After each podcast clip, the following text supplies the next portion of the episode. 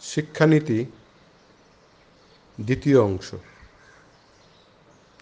প্রথাগত শিক্ষা ও চেতনার বিকাশের শিক্ষা। এই দুটির সঠিক মেলবন্ধনে মানুষ সত্যিকারের শিক্ষিত হয়। বর্তমানে শুধু প্রথাগত শিক্ষায় মানুষ সত্যিকারের শিক্ষিত হচ্ছে না। গান্ধীজির কথাটা মনে পড়ে?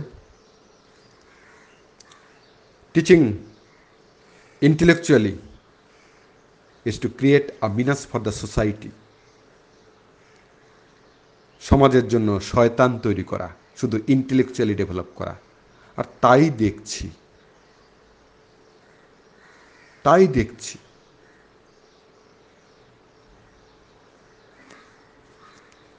মানবতাহীন ইন্টেলেকচুয়াল সোসাইটি সত্যিকারের শিক্ষা মানুষকে জীবনের জন্য তৈরি করে। ছোটবেলা থেকে আমরা প্রথাগত শিক্ষার মধ্য দিয়ে বড় হতে থাকি। আমাদের বলা হয়, মানুষের মতন মানুষ হয়ে উঠতে হবে।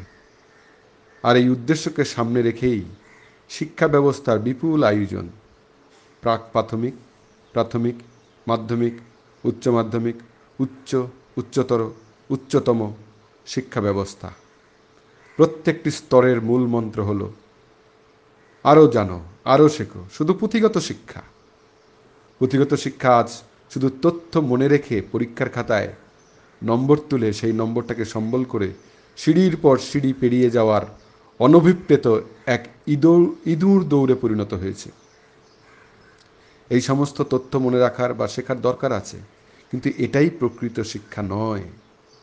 আইনস্টাইন বলেছেন education is not the learning of facts but the training of the mind to think মানে মনের প্রশিক্ষণ যেন সঠিক চিন্তা করতে পারে, যে কোনো পরিস্থিতিতে জীবনে, যে কোনো অবস্থায় যেন সঠিক সিদ্ধান্ত নেয়ার ক্ষমতা তৈরি হয় শিক্ষা ব্যবস্থার মধ্যে দিয়ে। কিন্তু আজ দেখতে পাচ্ছি প্রথাগত শিক্ষা লার্নিং অফ ফ্যাক্টস ছাড়া আর কিছুই নয়। শিক্ষার আসল বস্তু training of the mind to think অনুপস্থিত। স্বামী বিবেকানন্দের মতে শিক্ষার মূল কথা মনসংযোগ। এই মনসংযোগ তৈরি হলে শুধুমাত্র পড়াশোনায় একাগ্রতা বাড়বে তা নয়, পরিবার, কর্মক্ষেত্র ও সমাজে সর্বত্রই শান্ত থেকে সমস্ত সমস্যার সঠিক সমাধান সুন্দরভাবে করতে পারা যায়। মনসংযোগ না থাকার ফলে আমাদের চারপাশের সমস্ত ঘটনা পরিস্থিতির সঠিক ধারণাই আমরা করতে পারি না। যেন বেহুশের একটা জীবন যাপন করছি, আশেপাশে কি ঘটে যাচ্ছে কি হিন্স দিচ্ছে ইউনিভার্স আমাদের সাথে যাই ঘটছে, সেটা কি বোঝাতে চাইছে? আমাদের সাথে ঘটে যাওয়া প্রত্যেকটি পরিস্থিতির গভীরতা আমরা উপলব্ধি করতে পারছি না। তাই যা কিছু পদক্ষেপ নিচ্ছি, বেশিরভাগই ভুল হয়ে যাচ্ছে। তার ফলে ক্রমশ আমরা আনন্দের বদলে নিরানন্দ, সুখের বদলে দুঃখ, শান্তির বদলে অশান্তিতেই বেশি থাকি। প্রকৃত শিক্ষা আমাদের বাস্তববোধ ভালো মন্দের জ্ঞান, মননশীলতা, সৃজনশীলতা, মানসিক উৎকর্ষতা ও উন্নত রুচিবোধ জাগিয়ে তোলে। ফলে যে কোনো পরিস্থিতিতে আমরা সঠিক সিদ্ধান্ত নিতে পারি এবং সামগ্রিক পরিস্থিতি আমাদের নিয়ন্ত্রণে থাকে। আমরা নিজেদের অস্তিত্ব, অস্তিত্বের কারণ, ভবিষ্যৎ, সুখ দুঃখ প্রভৃতির কারণ আবিষ্কার করতে থাকি প্রতিনিয়ত সারাক্ষণ, আমরণ, আজীবন। আমাদের জীবনটাই যেন একটা বিশাল গবেষণাগার, আর আমরা সবাই যেন সেই জীবনের গবেষণাগারের জীবন বিজ্ঞানী। প্রকৃত শিক্ষা প্রসারের জন্য যুগে যুগে মনীষীগণ প্রাণপাত করেছেন। আমরা কজন তাদের পথে হেঁটেছি? তাই তো আমরা জীবনে নানা সমস্যায় জর্জরিত হয়ে আছি। বিজ্ঞান, প্রযুক্তি ও আধুনিকতার মোড়কে পরিবৃত্ত মানুষ এত সুযোগ সুবিধা পাওয়ার পরেও মানুষের স্বাস্থ্য, সুখ, সমৃদ্ধি ও শান্তির এত অভাব কেন? তাহলে কি শিক্ষায় কিছু ত্রুটি থেকে যাচ্ছে? হ্যাঁ মূল্যবোধের শিক্ষাটাই অপূর্ণ থেকে যাচ্ছে, আর তা থেকেই যত সমস্যা। অভাব থেকে যাচ্ছে চিন্তায়, ভাবনায়, দর্শনে। পুস্তকের তথ্যগুলোকে মুখস্থ করে খাতায় কপি পেস্ট করতে পারছি, কিন্তু সমস্ত জিনিসটা নিংড়ে নিয়ে নিজেদের চিন্তা, ভাবনা ও মানসিকতার বিকাশ ঘটাতে পারছি না। অথচ এটা বড় কোনো কঠিন কাজ নয়, একটা অভ্যেস মাত্র। ছোট থেকেই কথা বলা, খাওয়া, চলার মতো যদি শিশুদের বই পড়ে তার অন্তর্নিহিত অর্থ আত্মস্থ করতে শেখানো যায়, যদি সৃজনশীলতা, মননশীলতা ও সহনশীলতার পরিবেশ তৈরি করা যায়, যদি আমরা ছোটবেলা থেকেই অন্যের ভালো মন্দ ভাবতে শেখাই, সবার সাথে মিলেমিশে থাকতে শেখাই ভালো মন্দ বিচার করতে শেখাই, যদি শেখানো যায় সত্যিকারের ধর্ম মানুষের মধ্যে বিভেদ ঘুচিয়ে, সৌহার্দ্যপূর্ণ, শান্তির পরিবেশ গড়ে তোলে। সত্যিকারের সমাজ, সত্যিকারের রাজনীতি, সত্যিকারের সমস্ত কিছুই মানুষের জন্য। মানুষের মধ্যে সৌহার্দ্যপূর্ণ শান্তির পরিবেশ তৈরি করার জন্যে, মানুষের অগ্রগতির জন্যে সর্বোপরি সত্যিকারে ভালোবাসতে শেখাই। যদি শেখাই, চালাকির দ্বারা কোনো মহান কাজ হয় না এবং তাতে নিজেও ভালো থাকা যায় না। যদি শেখাই, অন্যের খারাপ করলে নিজের খারাপ বেশি হয়। অন্যের ভালো করলে নিজের ভালো হতে থাকে। যদি শেখাই মানুষকে এবং বিশেষ করে মহিলাদের অসম্মান ও অবমাননা করলে আমরা কোনোদিন প্রকৃত সুখী ও সফল হতে পারি না। তবে কি মনের মতো সমাজ গড়া খুব কঠিন হবে? মূল্যবোধের শিক্ষার অভাবে মূল্যবোধহীনতা সমাজের প্রত্যেকটি স্তরে স্তরে অভাবনীয় ক্ষতি করে চলেছে। দেশ আজ ভয়ানক সংকটের সম্মুখীন। পৃথিবী আজ ভয়ানক সংকটের সম্মুখীন। কিন্তু কে শুরু করবে? সেটা ভাবতে ভাবতেই আমরা অনেক সময় নষ্ট করে ফেলি। সাহস করে এগিয়ে আসতে পারি না। আমাদের বৃহৎ চেতনা যে অনেক কিছু জানে, সে মাঝে মাঝে আমাদের মহৎ কার্য উদ্বুদ্ধ করে, উৎসাহিত করে, কিন্তু আমাদের ক্ষুদ্র চেতনা যে সংকীর্ণ মনা, সে আমাদের সংকীর্ণতায় আটকে দেয়। আর মূল্যবোধ, নান্দনিকতা, চারিত্রিক দৃঢ়তাবোধ ভুলে গিয়ে ব্যক্তিকেন্দ্রিক ও অর্থকেন্দ্রিক হয়ে পড়ি। জীবন হয়ে ওঠে আরও যান্ত্রিক, এতে নিজেরা এবং আশেপাশের সবাইকে নিয়ে আমরা এক অভিশপ্ত জীবন যাপন করি। জীবনে আনন্দ, সুখ ও শান্তি বলে কিছু থাকে না। এক অলিক সুখের মরিচিকার পেছনে জীবনের মূল্যবান সময় ও শক্তি ব্যয় করি। যখন বুঝতে পারি ততক্ষণে সব শেষ হয়ে যায়, আর সময় থাকে না। একটা মিথ্যা অহংকারের পেছনে ছুটে বেড়াই। আরও টাকা চাই আরও টাকা চাই আরও ক্ষমতা চাই আরও ক্ষমতা চাই আরও শক্তি চাই আরও শক্তি চাই আরও পাওয়ার চাই আরও পাওয়ার চাই। আরও ভোগ চাই আরও ভোগ চাই আরও খাওয়া চাই আরও খাওয়া চাই আরও আরও চাই চাই করে করে সর্বনাশ করে ফেলি। এখন এই করোনার একুশ দিন আমরা গৃহবন্দী, বুঝতে পারছি আমাদের প্রয়োজন খুব অল্প খুব অল্প খুব অল্প। জীবনটাকেই আমরা বুঝতে পারি না। বহির্মুখীনতায় টাকা পয়সা, মান সম্মান, প্রতিপত্তি থেকে শুরু করে ইন্টেলেকচুয়াল প্রতিপত্তি দেখানো ইগো এইগুলোতে ডুবে যায় ফোর্স অফ ফিয়ারে আটকে যায় irritation anger quarrel fight war criticism complain comparison competition envy hatred jealousy grievance revenge anxiety depression frustration tension ego মানছি না মানব না ভেঙে দাও গুড়িয়ে দাও এই তো আমাদের শিক্ষার ফল। ফোর্স অফ ফিয়ার বুঝতেই পারে না এগুলোর মধ্যে দিয়ে জীবনটাকে ধ্বংস করছে। বলছে, মাদার টেরেজা বলেছিলেন খুব সুন্দর কথা।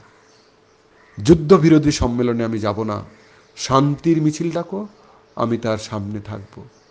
শব্দের মধ্যে কি লুকিয়ে আছে যুদ্ধ বিরোধ এই কালেকটিভ কনসাসনেস নেগেটিভ কনসাসনেস সারাক্ষণ নেগেটিভ জিনিস ভাবা নেগেটিভ বলা নেগেটিভ শোনা নেগেটিভ চর্চা করা নেগেটিভ পড়া নেগেটিভ টিভিতে দেখা, পুরো কালেকটিভ কনসাসনেস নেগেটিভিটিতে ভর্তি আর নেগেটিভটাই হচ্ছে। মাদার টেরেজা কি সুন্দর বলেছিলেন, শান্তির মিছিল ডাকো, সামনে থাকব মানে ভাবনায় তুমি শান্তি আনো, জগতে আসবেই। ওনার জগতে তো এসেই ছিল। প্রচুর মানুষজন আছে, তারা নিজেদের জগতে এনেছেন। আশেপাশে সকল ইন্টেলেকচুয়ালরা সেগুলোকে তুচ্ছ তাচ্ছিল্য করে। আর যন্ত্রণায় ভোগে। সারা পৃথিবী যে নিয়মে চলে, প্রত্যেকটা দেশও সেই নিয়মে চলে। ভারতবর্ষ সম্বন্ধে বলি, সমর্থ ভারতবর্ষ একমাত্র সমর্থ ভারতবাসীদের উপর নির্ভরশীল। ভারতবাসী অসুস্থ, ভারতবর্ষ অসুস্থ। ভারতবাসী অসুখী, ভারতবর্ষ অসুখী।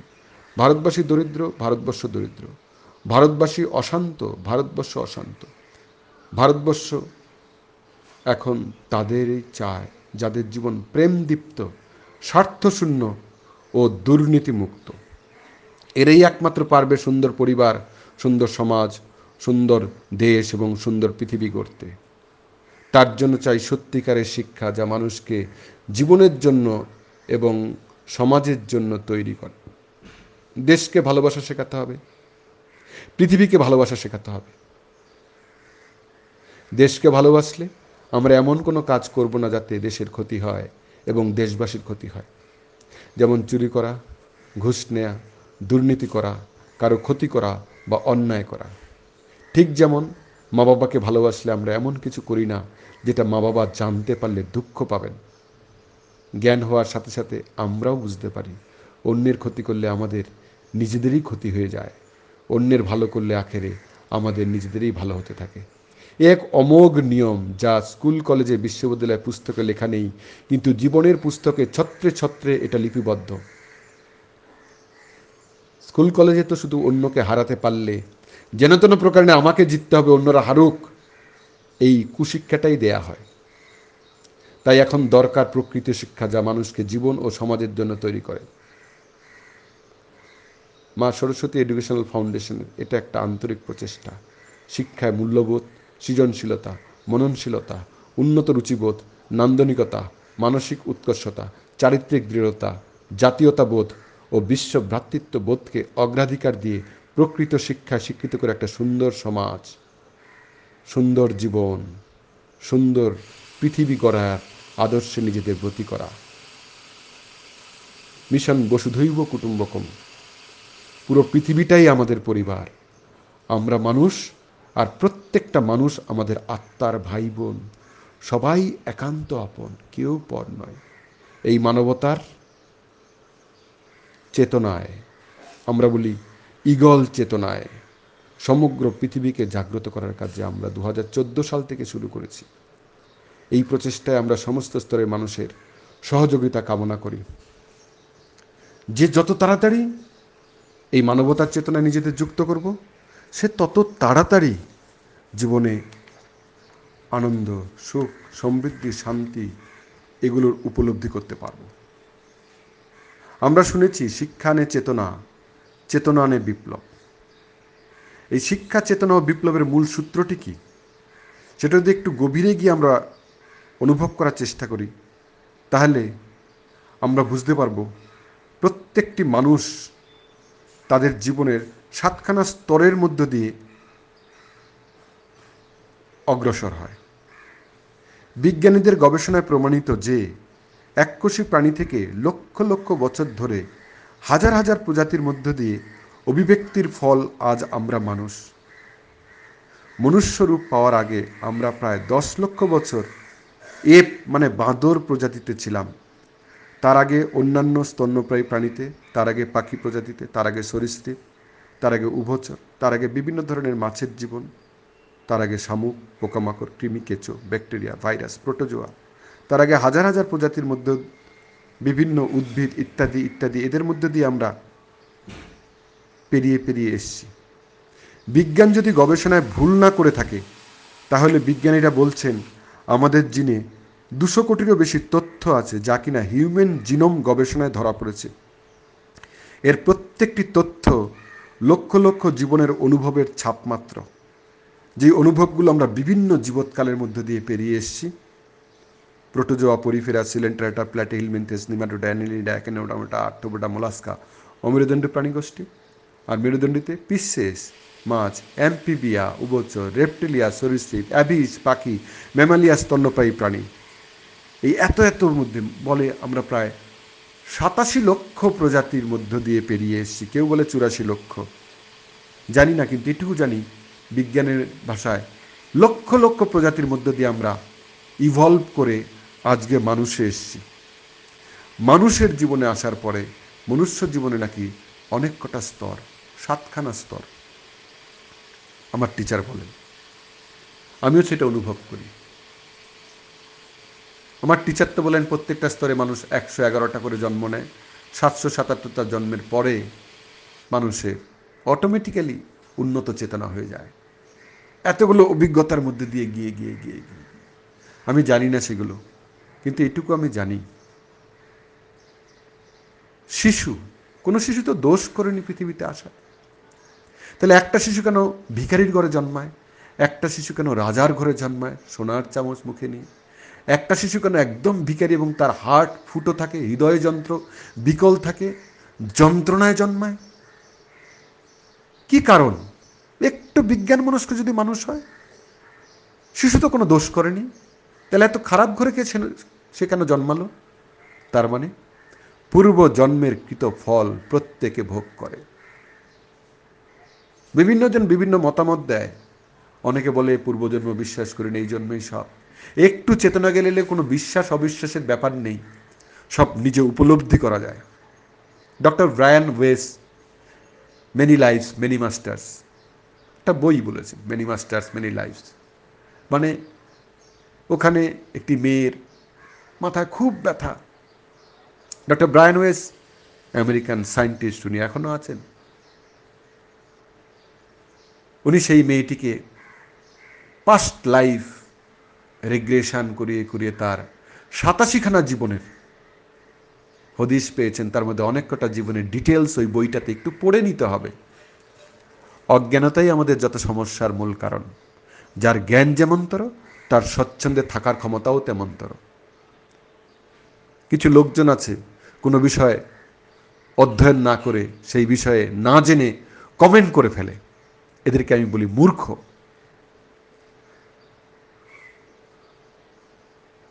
প্রচুর অধ্যয়ন করতে হয় কোনো সাবজেক্ট সম্বন্ধে বলার আগে। না হলে কোনো কমেন্ট আলটপকা করে দেয়া অশিক্ষা কুশিক্ষারই নামান্তর। ওই মুখস্থবিদ্যা থার্ড ক্লাস এডুকেশন একটা পেয়েছে, ব্রিটিশদের এডুকেশন যে এডুকেশনের পরে মানুষ তার নিজের জীবনটাকেই ম্যানেজ করতে পারে না।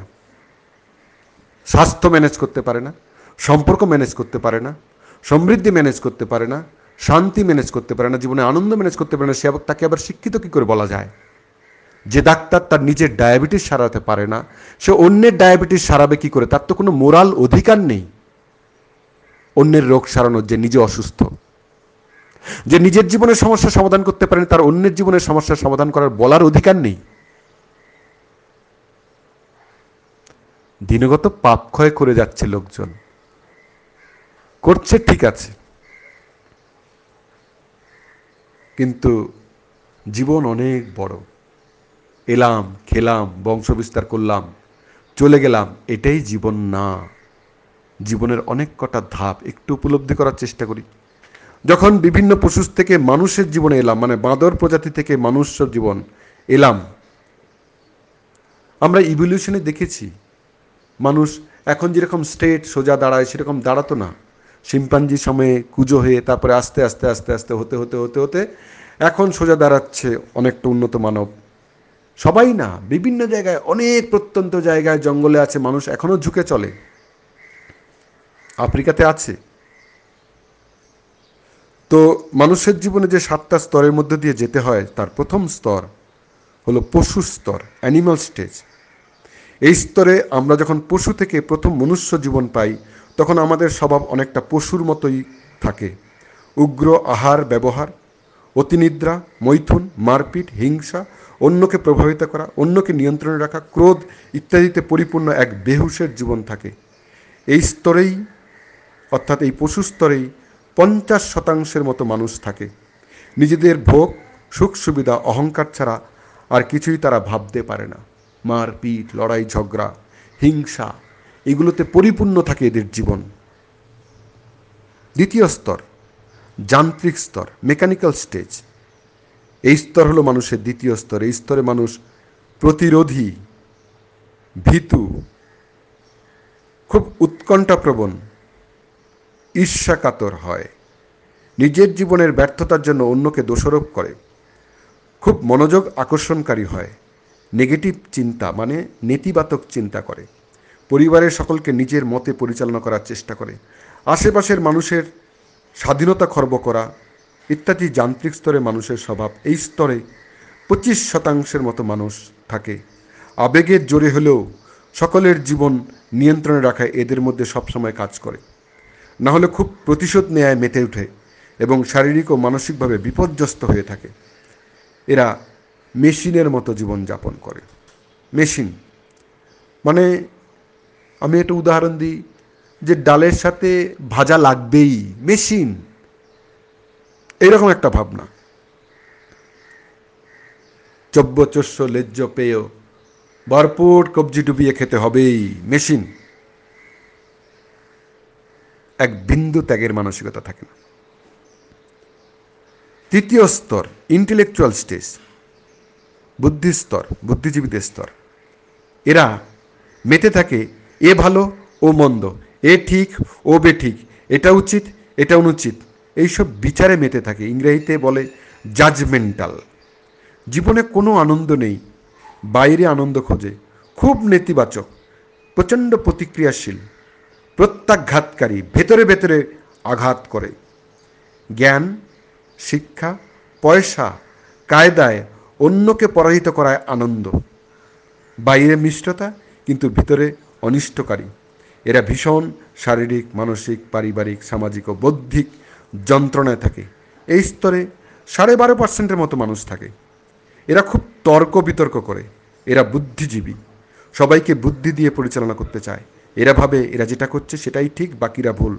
এরা নিজেদের ও আশেপাশের লোকেদের জীবন দুর্বিষহ করে চলে তোলে। এরা সবাইকে প্রচুর বোঝানোর চেষ্টা করে যে আমরা যেটা করছি সেটাই ঠিক। এরা টিভিতে প্রচুর ডিবেট করে, খবরের কাগজে প্রচুর লেখে, সমস্ত জায়গাতেই, প্রত্যেকটা জায়গায় একটা না একটা ত্রুটি বার করার চেষ্টা করে, গভীরে কিছুতেই ঢোকে না। চতুর্থ স্তর, চৈতন্যের উদয়ে মানে অ্যাওয়েকেনিং স্টেজ এই স্তরে সোয়া ছ পার্সেন্টের মতো মানুষ যারা জাগতে শুরু করে। নেয়ার থেকে দেয়া বেশি ভাবনা চলে আসে।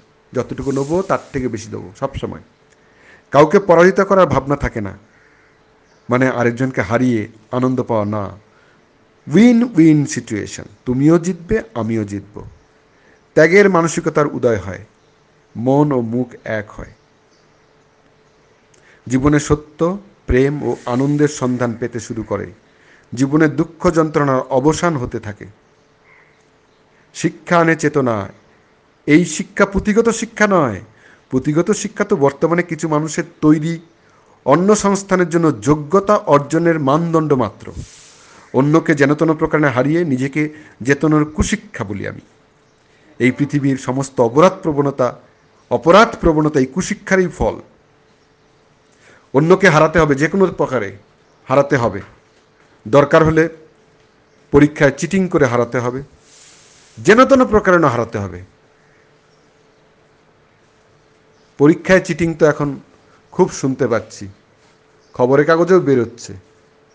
ইভেন রাজ্যের প্রেস্টিজিয়াস পরীক্ষা ডাব্লিউবিসিএস নাকি সাদা খাতা জমা দিয়ে ডাব্লিউবিসি টপ করেছে। লজ্জার ব্যাপার, এরকম একটা পরিস্থিতির মধ্যে এখন আমরা আছি। লজ্জার ব্যাপার। এত লজ্জা কল্পনা করা যায় না। সেই পরীক্ষাটা আমিও দিয়ে পেরিয়ে গেছিলাম। আমি উপলব্ধি করি। আজকের দিন হলে তো কোনোদিনই পেতাম না ওই পরীক্ষাটা। কারণ সাদা খাতা জমা দিতে পারতাম না। এটা তো আমি খুব ভালো করে বুঝতে পারছি।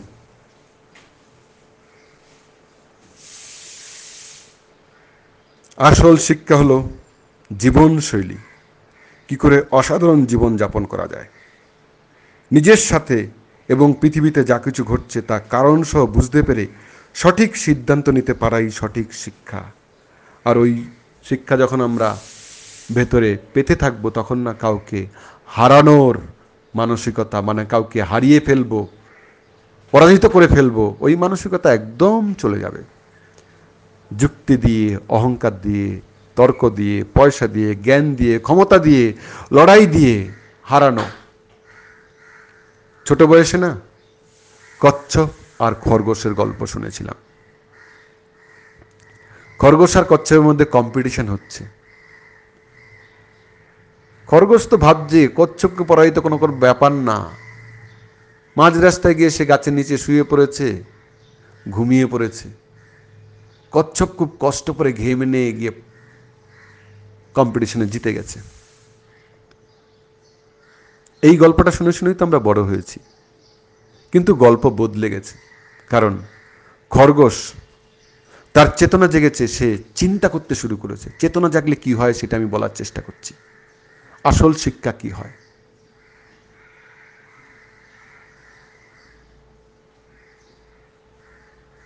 সে ভাবছে, আমি তো আত্মতুষ্টিতে ভুগেছি কমপ্লাসেন্সি শুয়ে পড়েছি, তাই আমি হেরেছি।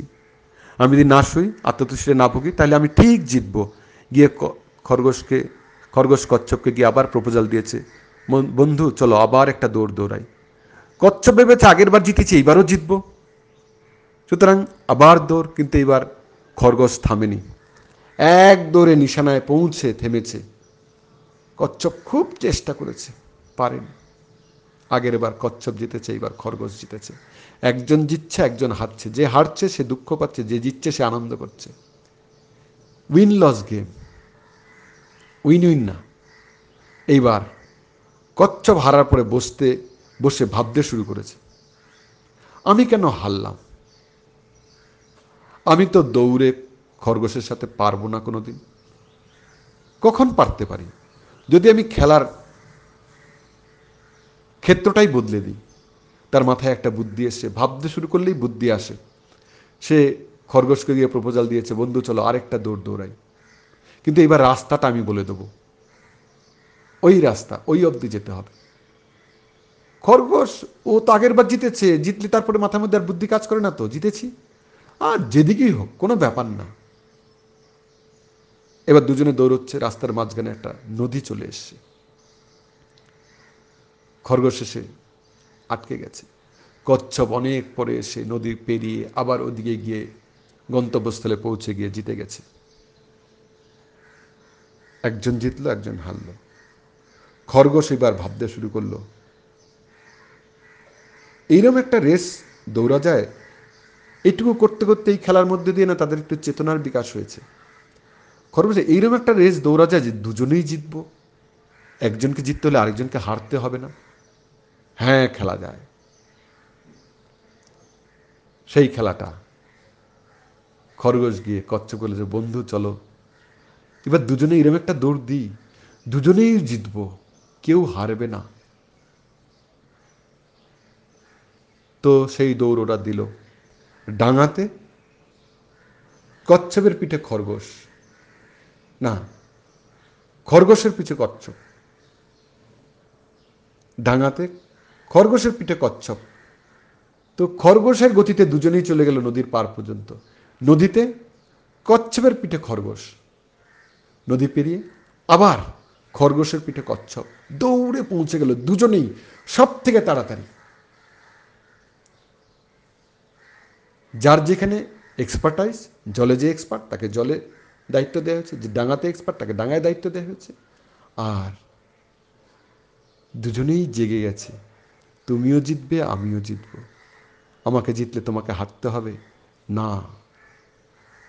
যতগুলো খেলা আমরা খেলি সমাজে সে রাজনীতির খেলা একজন জিতলে আরেকজন হারে, পড়াশোনার খেলা একজন জিতলে আরেকজন হারে, ধর্মীয় খেলা একজন জিতলে আরেকজন হারে, সমাজে খেলা, এগুলো সব নিম্ন স্তরের পশু স্তর, মেশিন স্তর ইন্টেলেকচুয়াল স্তর। যখন মানুষ জেগে যাবে, তখন খেলাও হবে। তুমিও জিতবে, আমিও জিতব। Win win game win loss না। এটা উন্নত চেতনার মানুষদের খেলা। চেতনা নিম্নে থাকলে তারা কল্পনাই করতে পারবে না এটা। পানি মে মিন পেয়াসি। বলেছিলাম, ভাবতেই পারবে না। কিন্তু চেতনা জেগে গেলে একটা অসাধারণ জীবন হবে। তখন তারা বুঝতে পারবে আসল শিক্ষা হলো জীবনশৈলী। কি করে অসাধারণ জীবন যাপন করা যায়। নিজের সাথে এবং পৃথিবীতে যা কিছু ঘটছে, সব কারণ সহ বুঝতে পেরে সমস্ত ক্ষেত্রে সঠিক সিদ্ধান্ত নিতে পারাই সঠিক শিক্ষা। বিবেকানন্দ যেটা বলেছিলেন education is not the learning of facts but the training of the mind to think এটা আইনস্টাইন বলেছিলেন সরি বিবেকানন্দ বলেছিলেন education is the manifestation of the perfection already in man R Socrates বলেছিলেন education is not filling of a vessel but lighting of a lamp একটু জেগে গেলে শিক্ষা যদি চেতনা আনে, তখন এগুলো আমরা বুঝতে পারব। না হলে মনে হবে উল্টোটাই। এইসব কি বলছে Einstein? Training of the mind to think হ্যাঁ Vivekananda perfection already in man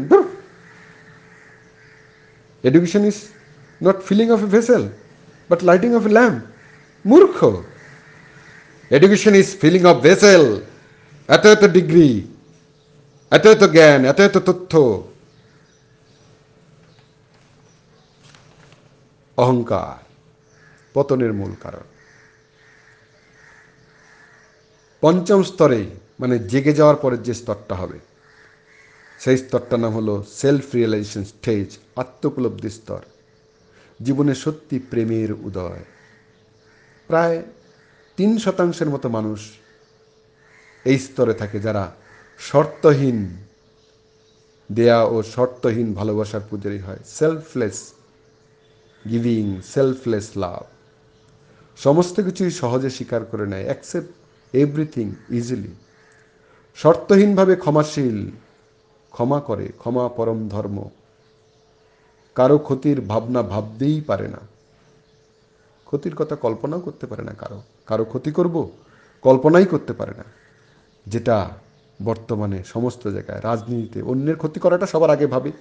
ধর্মে অন্যের ক্ষতি করাটা সবার আগে ভাবছে, সমাজে অন্যের ক্ষতি করাটা, ব্যবসায় সবার অন্যের ক্ষতি করাটা, কর্মক্ষেত্রেও। চাকরি চাকরি তো ভেতরে ভেতরে পলিটিক্স আমি চেকে এসেছি গভর্নমেন্টে প্রাইভেটে মাল্টিনেশনালে এবং খুব ছোট্ট দোকানদারি থেকে শুরু করে একদম ইউনাইটেড নেশনস অব্দি আমি থেকে দেখে এসেছি কাজের গতি। সব জায়গায় শুধু মানুষকে পরাহিত করার খেলা। চেতনা আনে বিপ্লব। এই বিপ্লব বাইরের কোনো আন্দোলন নয়। বাইরের আন্দোলন ফোর্স অফ ফিয়ার যা থেকে কিনা শুধু ধ্বংস হয়। কারণ ফোর্স অফ ফিয়ার বীজটাই ধ্বংসের। বাইরের আন্দোলন পৃথিবীকে শুধু ধ্বংসের দিকেই নিয়ে যাচ্ছে।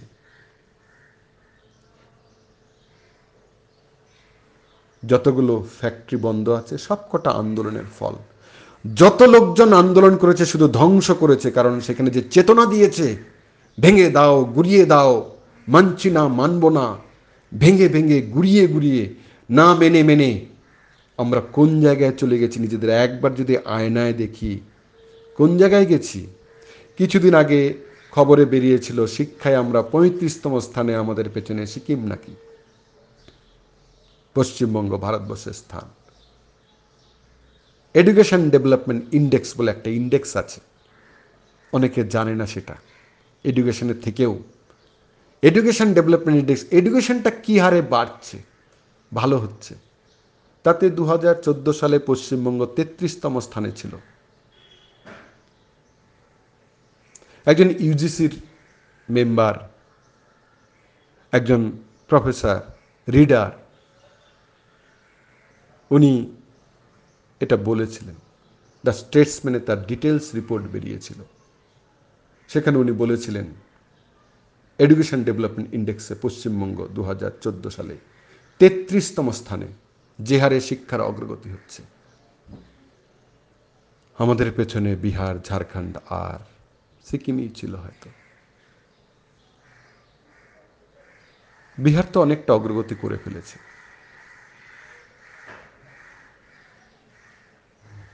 আমরা এখন পঁয়ত্রিশতম স্থানে নাকি চলে এসেছি। আমি জানি না, এতে তো অনেক বড় বড় বোদ্ধারা কাজকর্ম করছে।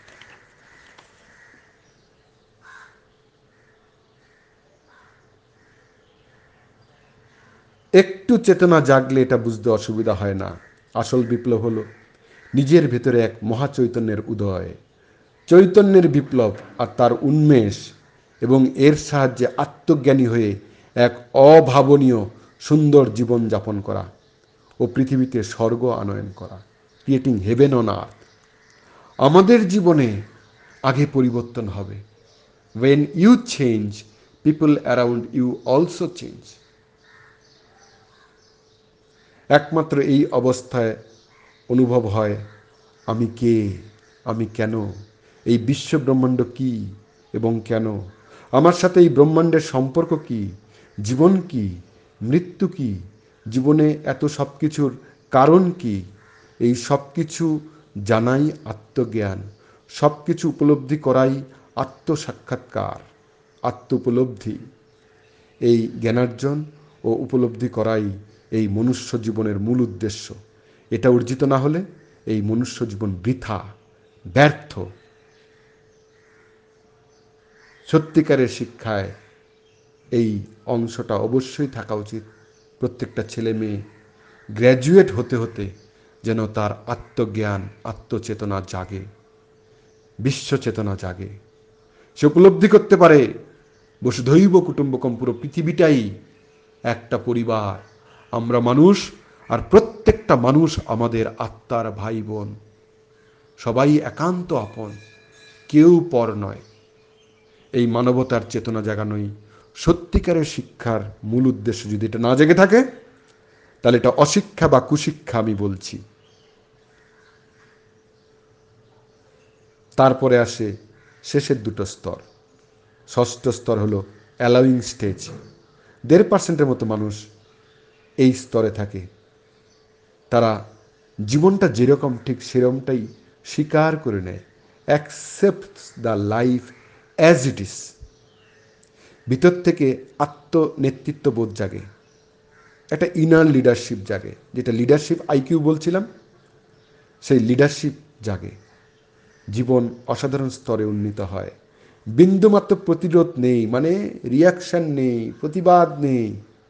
জীবন ঘটতে থাকে অ্যালাউইং স্টেজে এরা জীবনের সাথে শুধু চলতে থাকে আর জগৎ কল্যাণে নিজেদের নিয়োজিত করে দেয়। নিজের জন্য কিচ্ছু ভাবতে হয় না, নিজের জন্য যতটুকু দরকার তার থেকে বেশি সব সময় আসতে থাকে। জগতের জন্য তারা নিজেদের ডুবিয়ে দেয়। সাথে সাথে তারা সপ্তম স্তর প্রাপ্ত হয়। আত্মজ্ঞান স্তর। Oneness with all universal sister brotherhood Om বসুধৈব কুটুম্বকম স্টেজ যেটাকে আমরা বলি। মানে পুরো পৃথিবীটাই আমাদের পরিবার। আমার নিজের পরিবার, সবাই আমার একান্ত আপন, আমার আত্মার ভাই বোন এই জগতে বিভিন্ন দায়িত্ব পেয়েছি, তাই এখানে আমাদের সম্পর্ক বিভিন্ন কিছু হতে পারে, কিন্তু আমরা এক সোর্স সেই পরমাত্মান, উদ্গম স্থান সেই শক্তি থেকে এসছি। আমরা সবাই আত্মা, শক্তির ক্ষুদ্র ক্ষুদ্র কণা, চেতনার ক্ষুদ্র ক্ষুদ্র বিস্তৃতি। এক সোর্স তাহলে আমরা সবাই তার সন্তান। সবাই ভাই বোন এইখানে বিভিন্ন অনুভূতি নেওয়ার জন্য, চেতনাকে জাগ্রত করার জন্য বিভিন্ন জন বিভিন্ন রকম কাজ করছি। আর কিছুই না। চেতনা জাগে গেলে এগুলো বুঝতে খুব সুবিধা হয়। প্রায় দেড় শতাংশ মানুষ এই অন্তিম স্তর এক্সট্রিম সুউচ্চ স্তরে থাকে। তারা চেতনার সুউচ্চ স্তরে বিদ্যমান থেকে নিজেকে ভুলে জগৎ সংসারের জন্য সব ত্যাগ করতে থাকে। আত্মসাক্ষাৎকার স্টেজে থাকে সবসময়। নিজেকে জানা হয় স্বার্থমগ্নতার মায়ায় আটকায় না, তাদের চেতনায় জাগে। স্বার্থমগ্ন যেজন বিমুখ, বৃহৎ জগৎ হতে সে কখনো সেখানে বাঁচিতে। আউম বসুধৈব কুটুম্বকম, এই কথাটা আমরা বলি। আউম শব্দটার একটু গভীর মানে আছে, সেটা এইভাবে অডিওতে বলা যাবে না। ওটা আমরা ইগল ক্লাসে ব্যাখ্যা করি।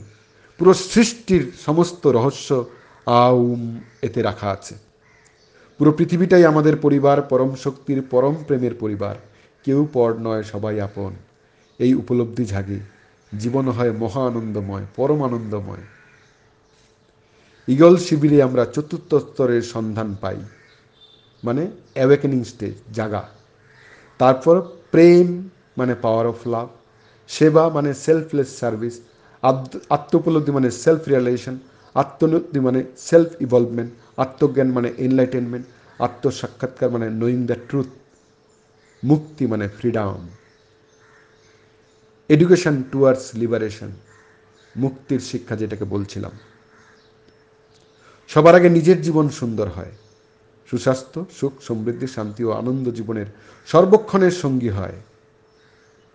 যদি আপনি আঁকা, লেখা, গান, বাজনা, রান্না, কবিতা, অভিনয়, বক্তা বা অন্য কিছু সৃজনশীল, মননশীল কাজে যুক্ত থাকেন, আপনি নিজের কাজের পরিবর্তন অল্প দিনের মধ্যেই নিজেই অনুভব করতে পারবেন এবং এক সময়ে এইসব ক্ষেত্রের অনবদ্য মহান মানুষদের স্তরটা কৃতজ্ঞ চিত্রে অনুভব করতে পারবেন। আর যদি আপনি চাকরিজীবী, শিক্ষক ব্যবসায়ী, শিল্পপতি বা সন্তানের মাতাপিতা হন, আপনার কাজের ধারা পূর্বাপেক্ষা অনেক অনেক উন্নত হতে থাকবে। তারপর আশেপাশের জীবন সুন্দর হতে থাকবে। নিজের থেকে পরিবার পরিবার থেকে কর্মক্ষেত্র কর্মক্ষেত্র থেকে সমাজ সমাজ থেকে দেশ দেশ থেকে পৃথিবী সর্বত্রই চেতনার বিকাশের মাধ্যম হবেন আপনি। জীবন হবে সর্বাঙ্গ সুন্দর। আপনার মধ্যে দিয়ে পৃথিবীতে যতটুকু মানুষের জীবন সুন্দর হবে, যতটুকু চেতনা জাগবে, আপনার চেতনা ততটুকুই জাগতে থাকবে। আপনি চেতনার সিঁড়ির পর সিঁড়ি চড়তেই থাকবেন আর জীবন হতে থাকবে। মহা আনন্দময়, পরম আনন্দময়, সচ্চিদানন্দময় হতেই থাকবে। যে যতটুকু দেবে, সে ততটুকুই পাবে। এটাই জগতের নিয়ম। কিছু লোক আছে যারা কিছু না করেই সাফল্য আশা করছে এবং কিছু লোক আছে তাদের ক্ষুদ্র ইন্টেলেক্টে আটকে আছে। এরা জীবনের গভীরতা বুঝতে পারে না। তাদের আত্মমূল্যায়ন করে দেখতে হবে। আমাদের জীবনে যা কিছু ঘটছে সব কিছুর জন্য আমরা নিজেরাই দায়ী। কারও জীবনে যদি কিছু ঠিক না থাকে, তবে তাকে ঠিক করতে হবে নিজেকেই। নিজেকেই কিছু করতে হবে অন্য কেউ কিছু করলে হবে না। তাই নিজেদের সিদ্ধান্ত নিতে হবে, নিজের জীবন আমরা কোন দিকে নিয়ে যাব। নিজের এবং পৃথিবীতে রোগভোগ যন্ত্রণা সহ যেটা চলছে সেটাই চলুক, নাকি একটা সুন্দর জীবন ও শান্তিপূর্ণ পৃথিবী চাই। তাহলে ইগল রিভার রিট্রিটে এসে নিজেরও পৃথিবীর স্তর উন্নত করে মনের মতো জীবন ও পৃথিবী তৈরি করুন। নিজেদের সন্তানদের কীরকম পৃথিবীতে রেখে যেতে চান? আপনাকে সেটা নির্মাণ করে যেতে হবে। ইগলগঞ্জে এই কাজ খুব ক্ষুদ্র করে শুরু হয়েছে। সবারই আমরা আহ্বান করি। বিশ্ব চেতনা সর্বত্রই বিরাজমান। আমরাই নিজেদের মহানতা থেকে আটকে রেখেছি। সময় এসেছে। আপন হতে বাহির হয়ে বাইরে দাঁড়া, বুকের মাঝে বিশ্বলোকের পাবি সারা অনেকে ভাবে। অডিওটা অনেক বড় হয়ে গেছে, লেখাটা অনেক বড় হয়ে গেছে। ক্ষুদ্র ক্ষুদ্র চাটনি জিনিস চাই পাঁচ দশ মিনিটের। জীবনটাকেই চাটনি বানিয়ে ফেলেছে, গভীরে ঢুকতেই চাইছে না, জীবনের গভীরতা উপলব্ধি করতে চাইছে না। বাইরে আনন্দ খুঁজছে। নেই, জীবনের গভীরে যেতেই হবে, জীবনকে বুঝতে হয়। তাই ওই দু দশ মিনিটের ইউটিউব বা দু দশ মিনিটের অডিও এগুলোতে জীবনের গভীরতা বলা যাবে না, বোঝানো যাবে না। ওটা আমি পারব না। ওই জিনিসটা আমি পারি না কোনো দিন পারিনি। তাই আমাকে অনেকে বোকা বলে বলে, একটা চাকরি কেউ পায় না তুই। সাত, সাতখানা চাকরি ছেড়েছিস? ইউনাইটেড নেশনস পায় না মানুষ এক জীবনে। সিভিল সার্ভিসে স্টেট লেভেলে ন্যাশনাল লেভেলে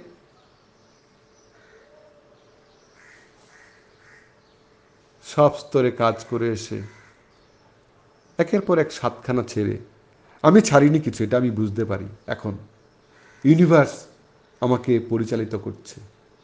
আমি কিচ্ছু না, আমি তার হাতে একটা খেলনা মাত্র। I am nothing I have nothing I want nothing সব তার ইচ্ছা, তার লীলা, তার কাজ। আমরা তো শুধু বইয়ে চলেছি। জীবন যে কত আনন্দের হতে পারে, আমরা তো চেয়ে ভুল করি এইটুকু চাই লিমিটে। না চাইলে যে কত আনন্দ পাওয়া যায়, শুধু শূন্য হতে হবে। শূন্যই হতে পারে না মানুষ।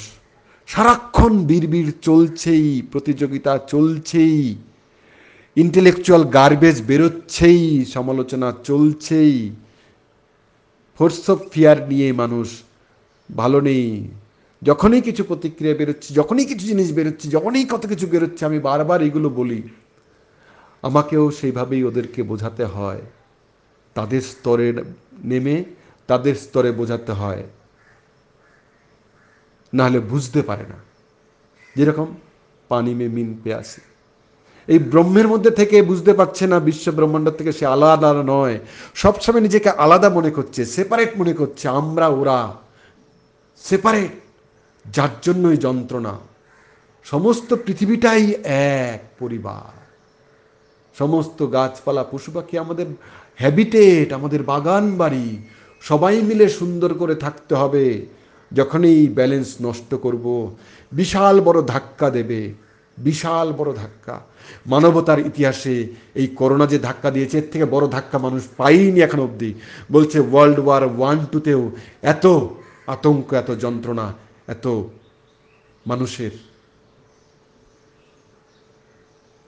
যে ভেতরে একটা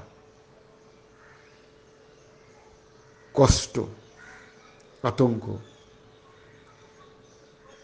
এসছে। সেটার আগে কোনোদিন আসেনি।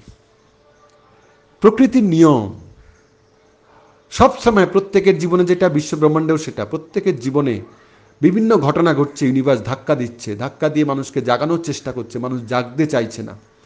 জাগতেই চাইছে না, আর ইউনিভার্স প্রথম ধাক্কার থেকে পরের ধাক্কা আরও বড় দেবে।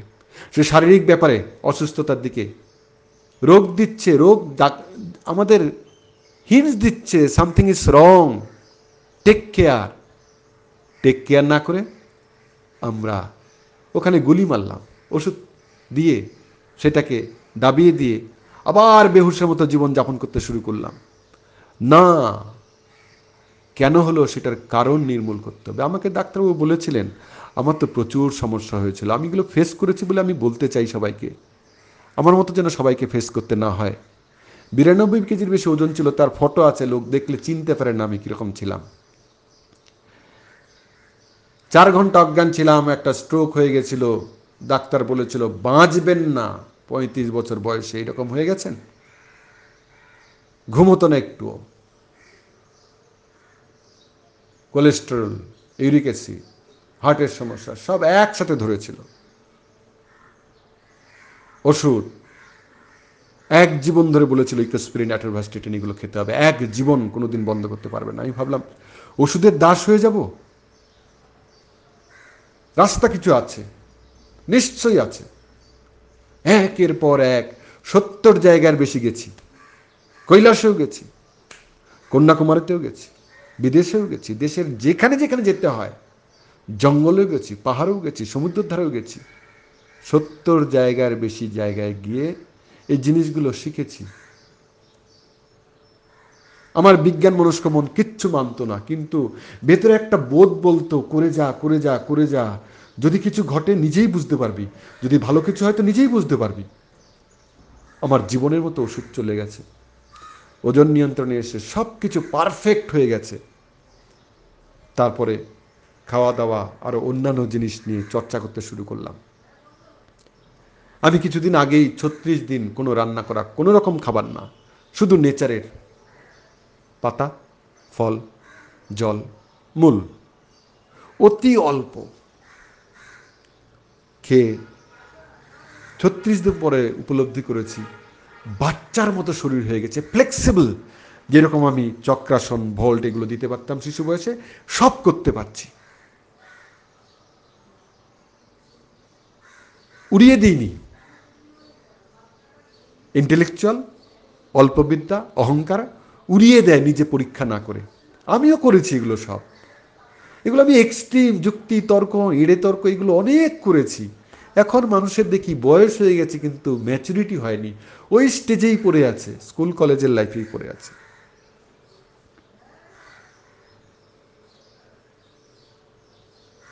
চেতনা জাগেনি। চেতনা না, জাগানো পৃথিবীর সর্বশ্রেষ্ঠ degree. Highest degree of the humanity is awakening the consciousness of the humanity চেতনার জাগরণী, সর্বশ্রেষ্ঠ ডিগ্রি, বাকি সব কোনো ডিগ্রি। ওগুলো তো অন্য সংস্থানের জন্য কাগজ মাত্র সার্টিফিকেট ওটা হলে ব্রিটিশ শিক্ষা একটা খারাপ সিস্টেম তৈরি করে রেখেছে, এর মধ্যে দিয়ে তাড়াতাড়ি সংস্থান করবে যেন বুদ্ধির বিকাশ না হয়। তাই যদি হতো, তাহলে তো সমস্ত বুদ্ধিমান লোক কারা হতো? সব থেকে যারা বেশি শিক্ষিত? সেটা নয় কিন্তু। আমরা অনেক সময় বলি আমাদের মুখ্যমন্ত্রী, প্রধানমন্ত্রী অশিক্ষিত, তাদের পড়াশোনার যোগ্যতা নিয়ে অনেক ঠাট্টা ফাট্টা করে আমরা সকল ইন্টেলেকচুয়াল ছাগলগুলো, ওদেরকে আমি ছাগল বলি, অপদার্থগুলো, তাদের আন্ডারে চাকরি করছিস, তাদেরকে রেসপেক্ট করতে পারছিস না। আমি তো এইটা শিক্ষা পেয়েছি আমার পরম্পরা থেকে, যে আমার মুখ্যমন্ত্রী, যে আমার রাষ্ট্রপতি, যে আমার প্রধানমন্ত্রী, সে আমার নমস্য আমি সংবিধান দেখেছি। সংবিধান বলছে তোমার পদে উচ্চ মর্যাদার যে আছে সে তোমার নমস্য। তার মতের সাথে আমার মত না মিলতে পারে। সেটা আলাদা ব্যাপার। তো সেই সকল অশিক্ষিত ব্যক্তিরা টপে কি করে পৌঁছলো? তারা কিছু জিনিস পেয়েছেন।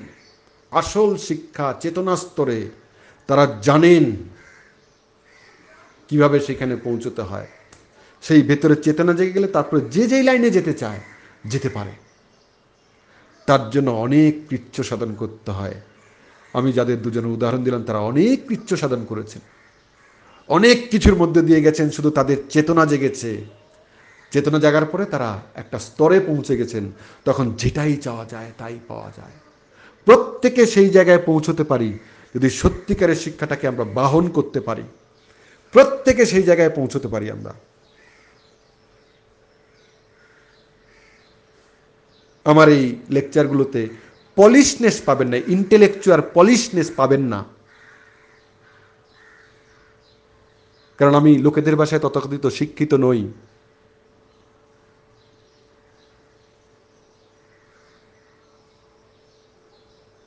আমি ইলিটারেট বাবা মায়ের থেকে এসছি। আমার বাবা মা কোনো স্কুল কলেজের পড়াশোনা নেই। যেদিন থেকে স্কুলে যাই, তার আগের থেকে আমি অন্য সংস্থান করি।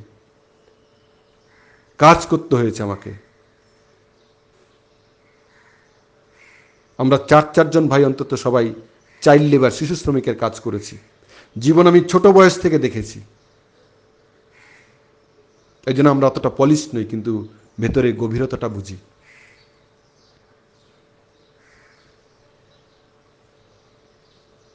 এই গভীরতাটাই, যারা পলিশড আছে তারা তো খুব ভালো। সেই রকম আমি হতে পারিনি। সবাই সব কিছু হয় না। আমার ভিডিও যে দুটো আগে দিয়েছি, সেগুলোর মধ্যে এরকম। ভালো করে পড়তেও জানি না। পড়তে গিয়ে ভুল হয়। কারণভাবে পড়াশোনা করতে পারিনি। নিজে নিজে সেলফ স্টাডি করেছি। আমার স্কুলের শিক্ষকদের মধ্যে বেশিরভাগ শিক্ষক মাধ্যমিক ভালো করে পাশ করা না দু চারজন ফেল করা। ওইরকম স্কুল থেকে পড়াশোনা করে এসেছি। আমি ক্লাস টেন পর্যন্ত ন্যাশনালকে ন্যাটিওনাল বলতাম। উচ্চারণ আমার অর্ধেক ভুল হয়, জানি।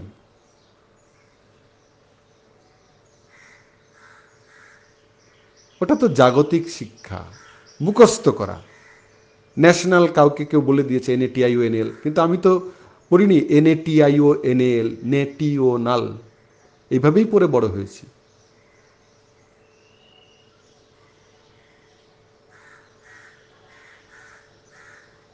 তো পলিশনেস পাবেন না আমার ক্লাসে যারা ইগল ক্লাসে আসে, ওখানে আমি আনপলিশটি কারণ আমি চাই প্রত্যেকটা মানুষ জাগুক ভেতর থেকে। জাগুক।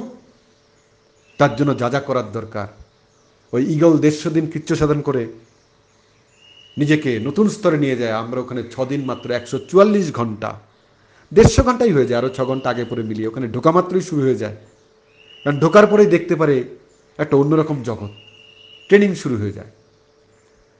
আমরা ওই দেড়শো ঘন্টায় কৃচ্ছ সাধন করিয়ে যখন ওখান থেকে মানুষ বেরিয়ে আসে, তো একটা নতুন জগৎ একটা শক্তি, একটা চেতনা ভেতরে জেগে যায়। যে শক্তি আর চেতনা প্রত্যেককে উন্নততর জীবনে গাইড করে। অসাধারণ জীবন হয়। যে কি আনন্দ। যে জানে, সেই একমাত্র জানে। অন্যর দ্বারা সেটা বোঝা নয়। কিন্তু এটা না, প্রত্যেকটা মানুষের জীবনে পাওয়ার দরকার আছে। প্রত্যেকটা মানুষের এই অনুভূতির দরকার আছে। প্রত্যেকটা জ্ঞানী ব্যক্তিরা পৃথিবীতে বারবার বলেছেন, তোমাদের চৈতন্যদয় হোক, তোমাদের চৈতন্য হোক, তোদের চৈতন্য হোক। তোরা জাগ awaken the humanity awaken the consciousness of the humanity মানবতাকে জাগাও। আমরা খুব ভাগ্যবান। এই ইউনিভার্স আমাকে কোথায় কোথায় ধাক্কা দিয়ে দিয়ে দিয়ে, সাত সাত কালো চাকরি, দোকানদারি, মোকানদারি করিয়ে লাস্টে ধাক্কা দিয়ে এরকম একটা ট্রেনিং দিয়ে দিল, যেটা পৃথিবীতে আর কোথাও হয় না। আমি সত্তর জায়গায় গেছি, অনেক জায়গায় গেছি। আমি এইরকম ট্রেনিংও করেছি। আমি সব নিজের পকেটের পয়সা থেকে করেছি। বিদেশেও গেছি নিজের পকেটের পয়সা থেকে। ইউনিভার্স দিয়েছে। আমার বলে তো কিছু নেই, হয়ে গেছে ওই সময়, পরিস্থিতি হয়ে গেছে। সাড়ে তিন লাখ টাকা খরচ করে একটা ট্রেনিং নিয়ে এসি সাড়ে তিন দিনে। এই দক্ষিণ ভারতেই, কোয়েম্বাটোরের জঙ্গলে গিয়ে। আমার এই ইগল রিভারতে যা হয়, আমি চ্যালেঞ্জ দিয়ে বলছি পৃথিবীকে ইগল রিভারতে যা হয়, তার ওয়ান পার্সেন্টও সেখানে সাড়ে তিন লাখ টাকায় পাইনি। আমি তার অন্তত হান্ড্রেড টাইমস বেশি এই ইগল রিভারতে সবাইকে করে ভেতর থেকে জাগাই। হ্যাঁ ওখানে five star hotel seven star hotel খাওয়া দাওয়া লেভিস ডান্স একদম শুরুটাই করেছে ডান্স দিয়ে। একদম রাজস্থান থেকে রাজস্থানে ডান্সার নিয়ে এসছে, বাদক নিয়ে এসছে, মনোরঞ্জন হয়েছে বিউটিফুল মনোরঞ্জন। আমি তো মনোরঞ্জনের জন্য যাইনি, আমি কিছু শিখতে গেছিলাম, কিছু পাইনি। এইভাবে বিভিন্ন জন বিভিন্নভাবে বিভিন্ন জায়গায় প্রশিক্ষণের নামে নাটক করে বেড়াচ্ছে। লোকজন বহির্মুখী তো ইন্টেলেকচুয়ালি ওগুলোতেই আকৃষ্ট হয়। যে যেখানে আকৃষ্ট হয় হোক না, কিচ্ছু এসে যায় না। যার যেখানে আকৃষ্ট আসছে সেখানে করো কিন্তু আমি যে জিনিসটা পেয়েছি সেটা আমি সবাইকে দিতে চাই। এর জন্য আর আমরা কোনো ফিস রাখিনি এটা। প্রথম দিকে আমার মনে হয়েছিল আমার একটা কেরিয়ার করার দরকার, আমি অমুক করেছি, তমুক করেছি। এখন কেরিয়ার আর দরকার নেই। কেরিয়ার আবার কে করবে? মানুষের প্ল্যান কীরকম করোনার ধাক্কা দিয়ে সব ধ্বংস করে দিল। সামনে প্ল্যান করুন। কবে থেকে আবার কাজ শুরু হবে? এখন করোনার একুশ দিনের বন্ধ চলছে। কোয়ারেন্টাইন বা লক লকডাউন পিরিয়ড কি প্ল্যান করবেন? কবে থেকে শুরু হবে? কেউ বলতে পারছে? না। তার প্ল্যান অসাধারণ। তো এই চেতনায় জাগতে হবে। সাতশো সাতাত্তর জীবনে গিয়ে হলেও জাগতে হবে। এক জীবনেই সেই সুযোগ। এক জীবনে।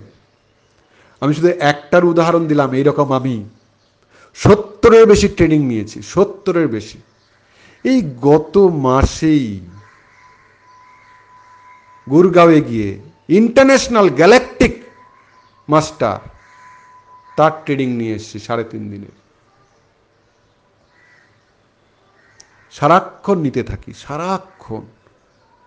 কারণ আমি জানি কিছু না কিছু শেখার সবার কাছে আছে। আবার কিছু কিছু জায়গায় এটাও শেখার আছে, কি কি করা উচিত না। তো এইগুলো আমি শিখতে থাকি। আর আমার যেটা মনে হয় সবাইকে শেয়ার করতে থাকি ইগল রিভার ত্রিট্রিটে ওখানে চেতনা বিকাশ কেন্দ্র, চেতনা বিকাশ গবেষণাগার খোলা হয়েছে। মানবতা বিকাশ গবেষণাগার, মানবতা বিকাশ কেন্দ্র।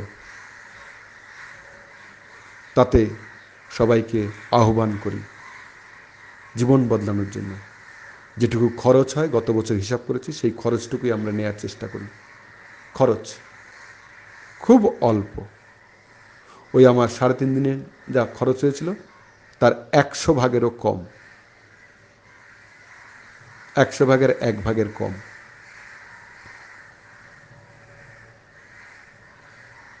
আমরা মার্কেটিং আর ব্যবসা, ওই দুটো জিনিস পারব না। মার্কেটিং আর ব্যবসা গেলে খুব পলিশড ওয়েতে এই অডিওটাই কুড়ি মিনিট, দশ মিনিট দশ মিনিট করে দুর্দান্ত প্রেজেন্টেশন হতো। আর এরকম আমি চিৎকার করে উঠতাম না, ছাগল, এইসব শব্দ বলতাম না। এগুলো কেন বলি? আমাদের ইগল রিভার টেলে বোঝা যায়। যে তার নিজের জীবনটাকে এখনও সুন্দর করতে পারেনি, তাকে শিক্ষিত বলি কি করে আমি? নিজের স্বাস্থ্য, নিজের সম্পর্ক, নিজের সমৃদ্ধি, নিজের শান্তি, নিজের আনন্দ, যে এক জীবনে তিরিশ, চল্লিশ, পঞ্চাশ, ষাট, সত্তর, আশি বছর বয়সেও আনতে পারেনি। তাকে শিক্ষিত আমি বলি কি করে? লেখাপড়া জানা বলতে পারি, লেখাপড়া জেনেছে। লেখাপড়া জানা আর শিক্ষা তো অনেক তফা education is the manifestation of the perfection already in man education is not the learning of facts বা the training of the mind to think education is not filling of a vessel but lighting of a lamp সত্যিকারের শিক্ষা সেই জ্ঞানরূপ প্রদীপকে জ্বালানো, চেতনাকে জাগানো। নিজে জাগা, আশেপাশের লোকেদের জাগানো।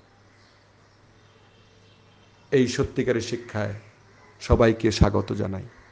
Thank you thank you thank you